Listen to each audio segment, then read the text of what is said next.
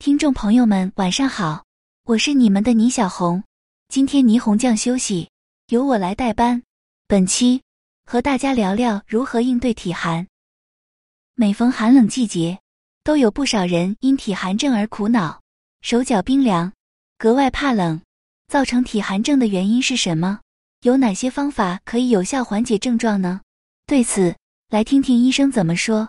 对于造成体寒症的主要原因，福井县计生会医院妇产科细川久美子医生表示，人体的中心部分是内脏，需要保持一定的温度，因而就容易出现没有足够的热量能够抵达处于肢体末端的手脚的现象。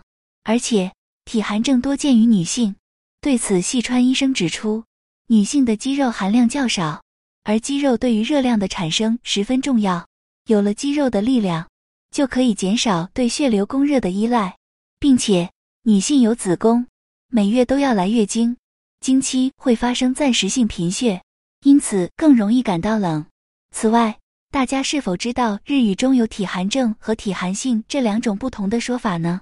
它们之间的区别在于，体寒症是东方医学术语，而体寒性是西方医学术语。体寒在汉医学中被认为是一种病症，而西医则将之归属为每个人的体质问题。细川医生说，虽然现代的主流医学是西医，但体寒是病这种概念在西医中是不存在的。然而的确有不少人深受其扰，因此我们必须用汉医学的概念来思考。汉医学的主要治疗方法包括汉方药等。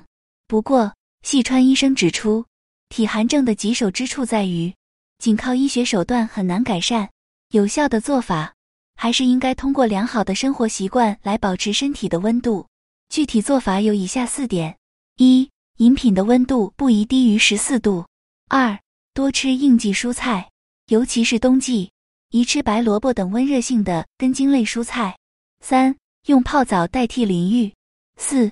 冬天的厚衣服不要穿得太紧，以免影响血液循环。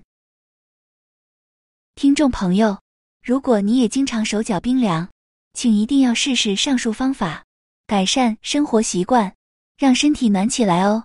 感谢您的收听，下次见。